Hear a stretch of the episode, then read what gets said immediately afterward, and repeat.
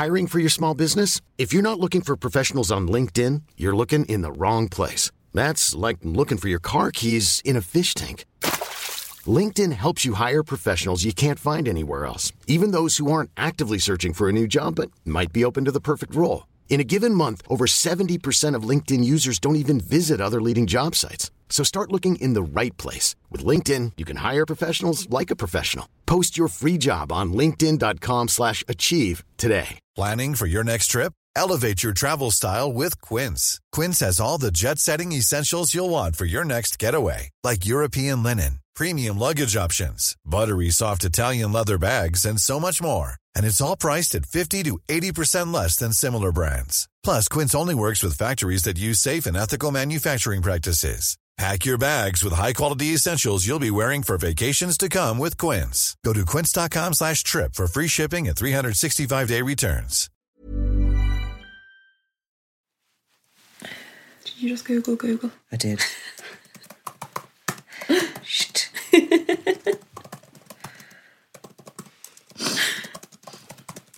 okay. This is glitchy. You ask me. I only found Oh, one it's thing. definitely it's, iPad. it's definitely glitchy, isn't it? Where did I find this now? How do I sign into this thing? Subscriptions, is it? You should be signed in already. I know. I hate these things. Have you paid? yeah. Hey, every bloody month. And now I can't find it on this. Oh my god, it worked. Oh. Now, Gardaí at Bandon are treating as murder the death of a 53 year old housewife, Mrs. Nora Sheehan of Ballyphehane, County Cork City, who had been missing from her home since Saturday week. Her body was discovered last Friday at Shippool Wood, about 15 miles from her home on the banks of the Bandon River. Gardaí have not disclosed the results of a post mortem examination but have confirmed that she met her death by foul play. They've appealed to anybody living in the Ballyphehane area in or near Bandon and Kinsale who may have seen anything suspicious during the time she was missing to contact and then the old 023 number for the station. I remember well. I, I was at work and and as part of my business at the time I was driving uh, a minibus and uh, I had the seats taken out of it at the back, you know, for carrying furniture and stuff.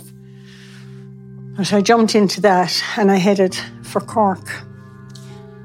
And I got to our house and there was cars everywhere and people big, big, big amount of people all around the front of the house.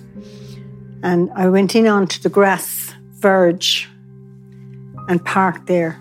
And like they opened like a sea. They seemed these were people, faceless people to me. I hadn't a clue who they were. Some were neighbours, but others no idea at all who they were.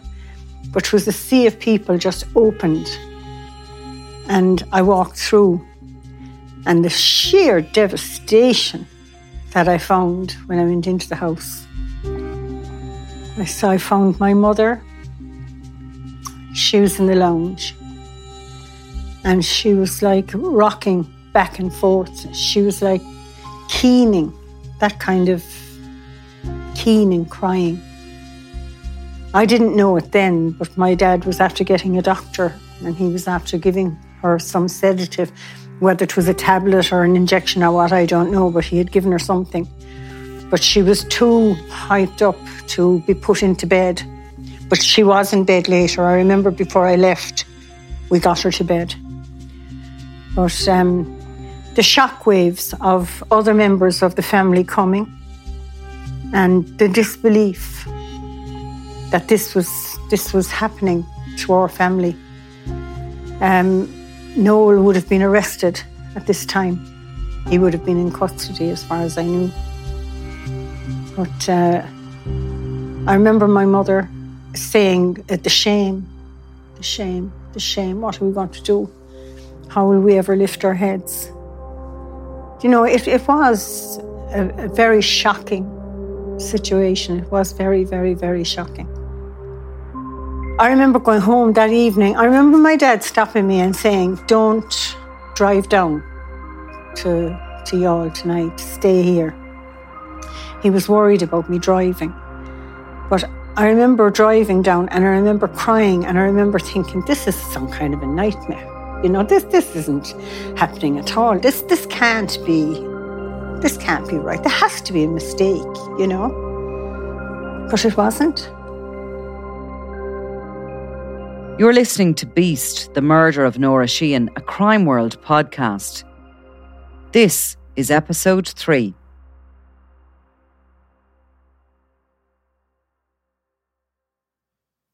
After his arrest, what was the sort of atmosphere like in the family? What kind of conversations were you having with your with your parents and with your siblings? Well, my mom would have defended him because she she never really saw him as being bad. There was always an excuse. She would always find an excuse. And she did try fair dues now. She did take him to many, many special doctors, psychiatrists, and you name it, to try and get him on the right track, as we'll put it. But um, try as she might, it all failed, you know. So you had you had that end of it with my mother. You would have had a disagreement between my mother and father because my dad, I think, would have known what he was capable of. My dad would have seen that violence in him. He had a thing against my father. He would not take correction. And my dad would be, would try to correct him. For us, as the siblings, it was different for me because I married and my name was now Watkins. So I wasn't connected to the Long family anymore. I think my brothers would have suffered more as a result of him being of the same surname. We wouldn't have advertised the fact that he was our brother because you, are ashamed of, of things he's done.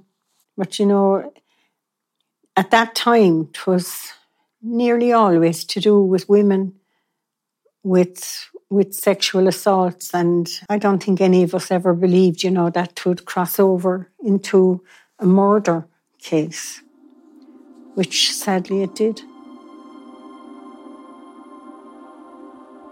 The 6th of June 1981 was a Saturday. The weather that day was showery and a little too cool to make anyone think of summer. Number one in the Irish charts that weekend was You Drive Me Crazy by Shakin' Stevens. Nora Sheehan was 54 years old and a mother of three children. She was living with her husband James in Ballyphehane, a neighbourhood on the south side of Cork City.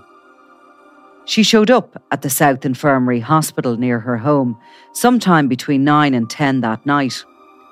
She'd broken up a fight between two dogs, and one of them had bitten her on the arm. Agnes Rice, the nurse who treated her that evening, said she was wearing a blue coat and dress and a hat with a ribbon, which she kept taking off and putting back on in an agitated way. Sometime around midnight, she was discharged. That same evening, Noel Long went to visit his friend Donal Boyle at Boyle's house in Togher, a neighbourhood adjacent to Ballyphehane. They were due to go diving together the following morning near the old head of Kinsale. At around 11:30 p.m., Long was seen by his neighbours back at his own house in Bishopstown, a short distance away, and he was out walking his dog. Later that night, Joan Holland was a passenger in a car stopped at traffic lights near the South Infirmary Hospital when she saw Nora Sheehan, whom she knew, standing at the junction waving at cars. At around half one in the morning, John Murray was driving home from work when he saw Miss Sheehan standing at the junction of Vickers Road and the Togher Road in Cork City. He said she was waving at cars as they passed. He described her behaviour as eccentric.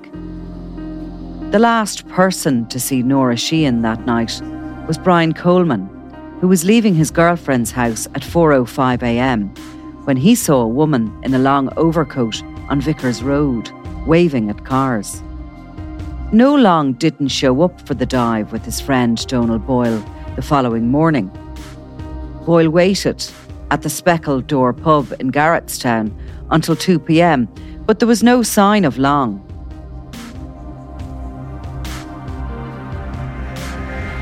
Two days later, on the 9th of June, Nora Sheehan was reported missing at Togher Garda station by her husband and her son. Garda John O'Sullivan was on duty in Inishannon Garda station on June 12th. At about 3 pm that afternoon, two forestry workers travelling by tractor called to the station. The men were distressed. They said they'd found something in the woods above the town, where they were working just a few yards from the River Bandon, and they thought it was a body. Garda O'Sullivan made his way to the scene. He used a hurley to beat back the overgrown bushes and briars. Peering down the steep slope above the river, he could see where the grass had previously been flattened.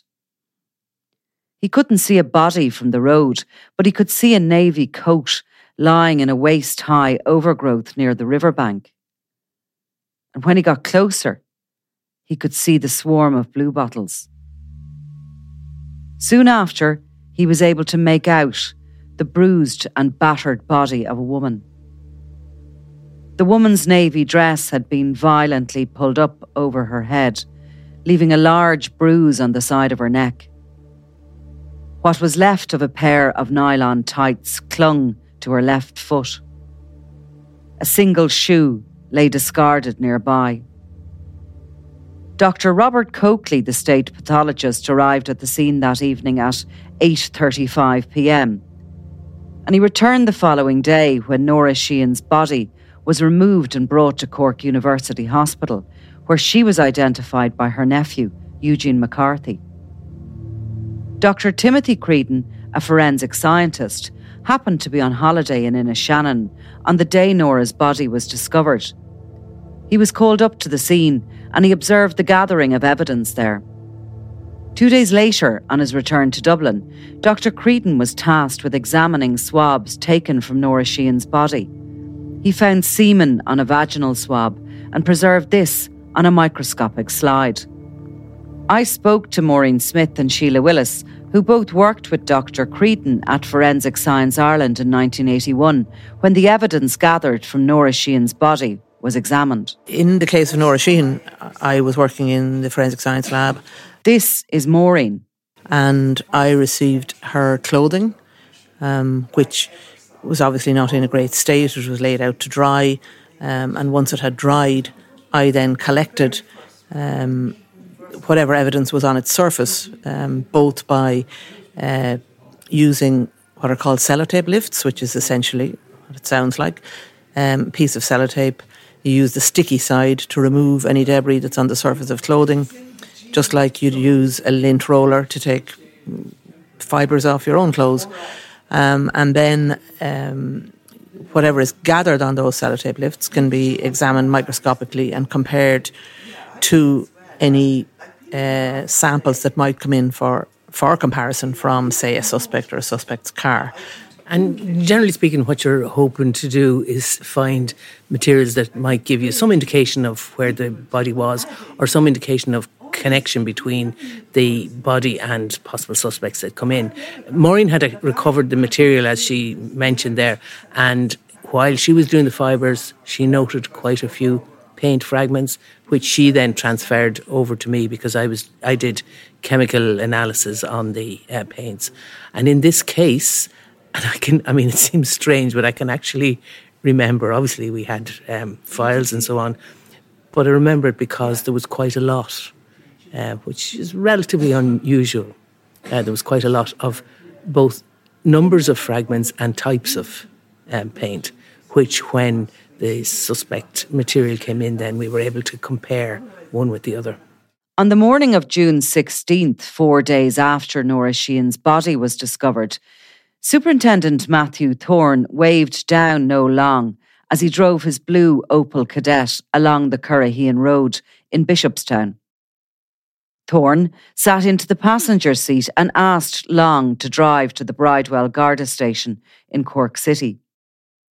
There, Long was questioned, and his car was examined for evidence by Colm Dardis from the ballistics section of the Garda Technical Bureau.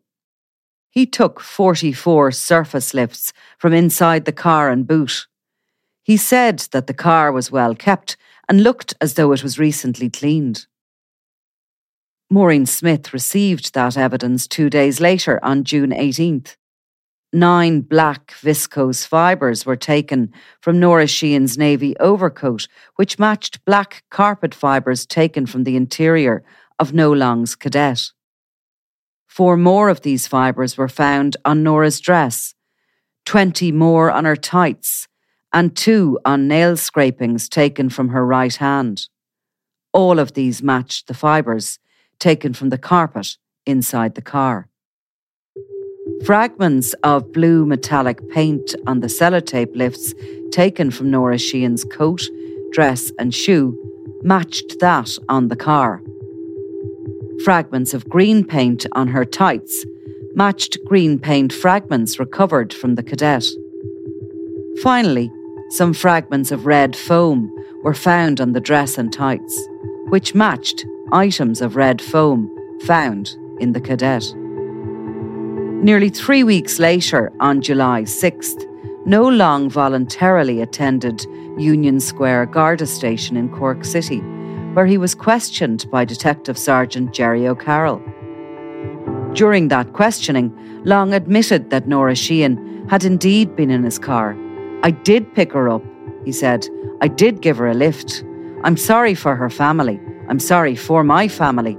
I didn't believe it was happening. That same day, he was charged with her murder. Now, you see, it's not brilliant because I go into Norah Sheehan from June to December and the golf club notices come up. Death treated as murder, that's her, Monday the 15th of June. Then Yeah, that would be bail for man on murder charge. Now, this has to be at 18th of July. Yeah, that would be. Okay, let's open this and I can photograph this. There it is, Noel Long. Ah. I'll just photograph that. Noel Long, a married man with a family of Riverbank, Curraheen Estate, Bishopstown, County Cork, who's charged with the murder of Mrs. Nora Sheehan in County Cork between June 5th and 13th last, was admitted to bail by Mr. Justice Darcy in the High Court in Dublin. That was right. That's when he got bail. That was right. Yeah. You see, it's it's back there in the back of my head. I had no memory of Cork, but definitely of Dublin. Mm. And it says pending the disposal of his trial, despite an objection on behalf of the authorities on the grounds that he might be interfered with if allowed bail. Mr. Justice Darcy accepted Long's personal surety in the sum of ten thousand, with two independent sureties in the sum of seven and a half thousand each. I wonder did your mother go the other? Each stating there was no such thing as protective custody. A person could not be kept in custody for his own protection.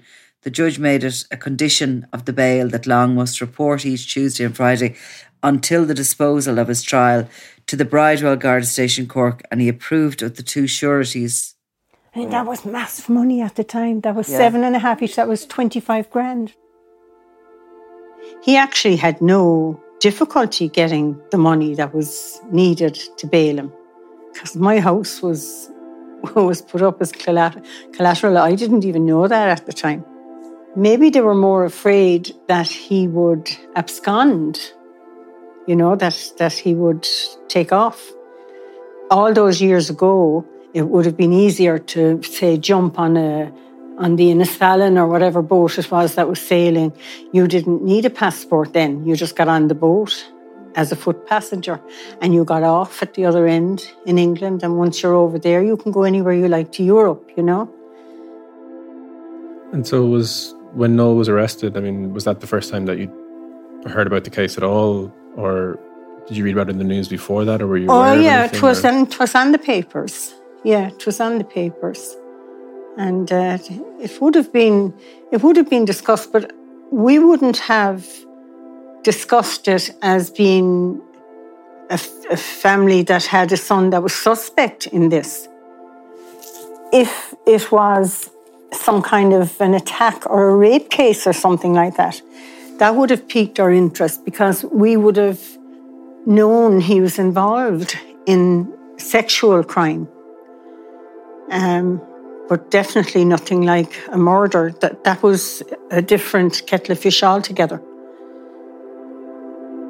But uh, no, the realization did come, you know, when when the evidence was coming forward without a shadow of a doubt he was involved. That was it then. We knew then that he was involved in some way, like, you know. Noel Long was released on bail on July 18th. In a shocking twist of fate, the state pathologist who had examined Nora Sheehan's body, Dr. Coakley, died just a few weeks later, on August 5th.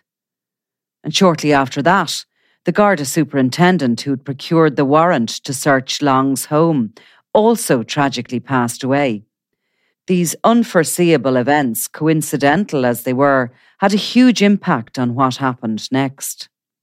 At the time, the law stated that only the pathologist who had actually carried out the examination could present that evidence in court. It was the same with the investigating Gardaí. The particular person themselves had to be there for the case. Their notes and reports could not be used without them. And with both the pathologist and a key investigator suddenly and unexpectedly out of the picture, there wasn't much evidence left to present. This put the DPP in a difficult position. They and the Gardaí felt certain they had their man, but if the trial proceeded and Noel Long was, in the absence of so much vital evidence, found not guilty of the murder, he could never be tried for it again. In November 1981, the decision was made to drop all charges. Noel Long walked free. When he was let off, I felt no relief whatsoever. I felt it should have seen its conclusion through. I didn't know it was going to take 42 years to have the conclusion happen. I would have been very, very concerned about my mum and dad.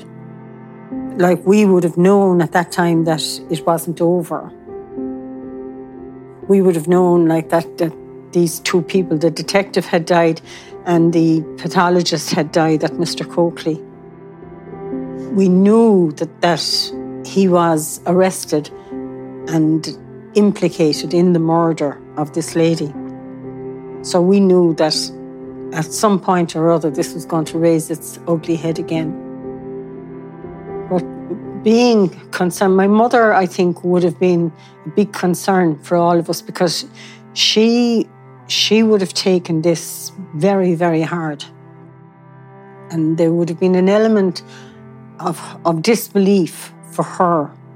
And she needed us to say, Asha, that's not true at all, ma'am.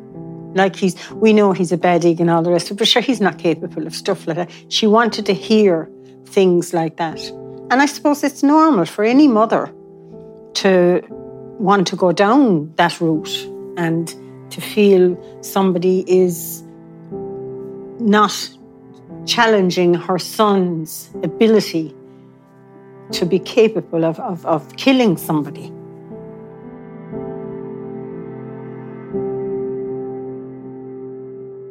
it caused a huge problem in the in the family. It did cause a huge problem. It highlighted our family, and nobody wanted that. You know, as I said, I was fortunate that I had the name Watkins, that I wasn't directly linked with him at that stage, and I wasn't living in Cork anymore. But my brothers weren't. They still had to go to work. They still were known to be brothers of this person.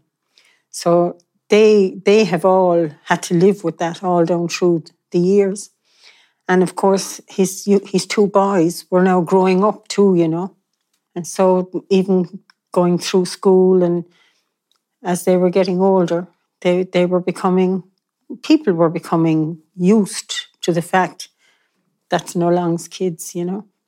So, find it very hard to get away, you know, from that kind of a situation. But I can guarantee you, was we did not have a happy household. We really didn't.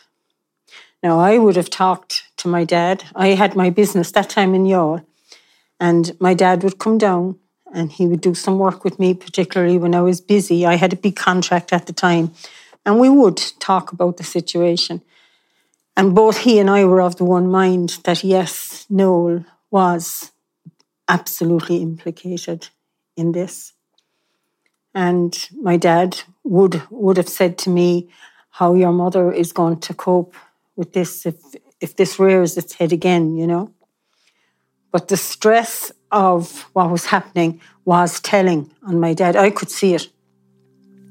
I could see it. He he was a very bubbly individual and he loved his boat below in Kinsale and he loved going into the hotel, the Trident Hotel, and he'd sit down, he had his captain's hat, you know, and he'd put that on the counter and he'd have his drinks. You know, he, he knew a load of people around that had boats as well, and they'd all be talking about the various boaty talk, you know, yourself the way it goes.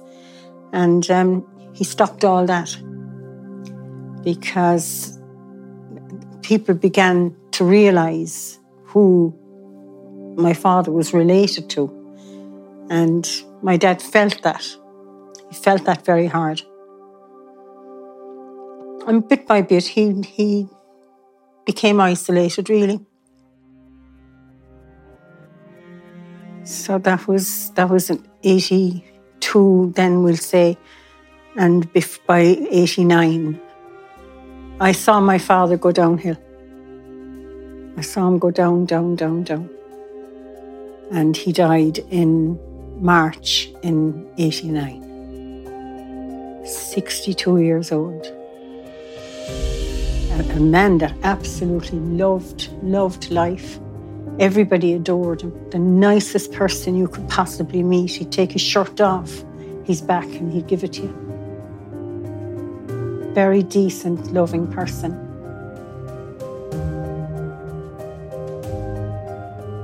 I knew that, that it would eventually come to an end at some stage. But I remember at the time thinking, my God, it's been it's going to be on the long finger now. How long is this going to be in our lives? And uh, as it turns out, it was a long time.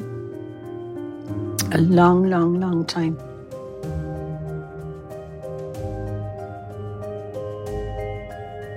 You've been listening to Beast, the murder of Nora Sheehan a Crime World podcast presented by me, Nicola Tallant, and produced by Ian Mullaney and Claude Amini. This podcast is part of the ACAST Creator Network.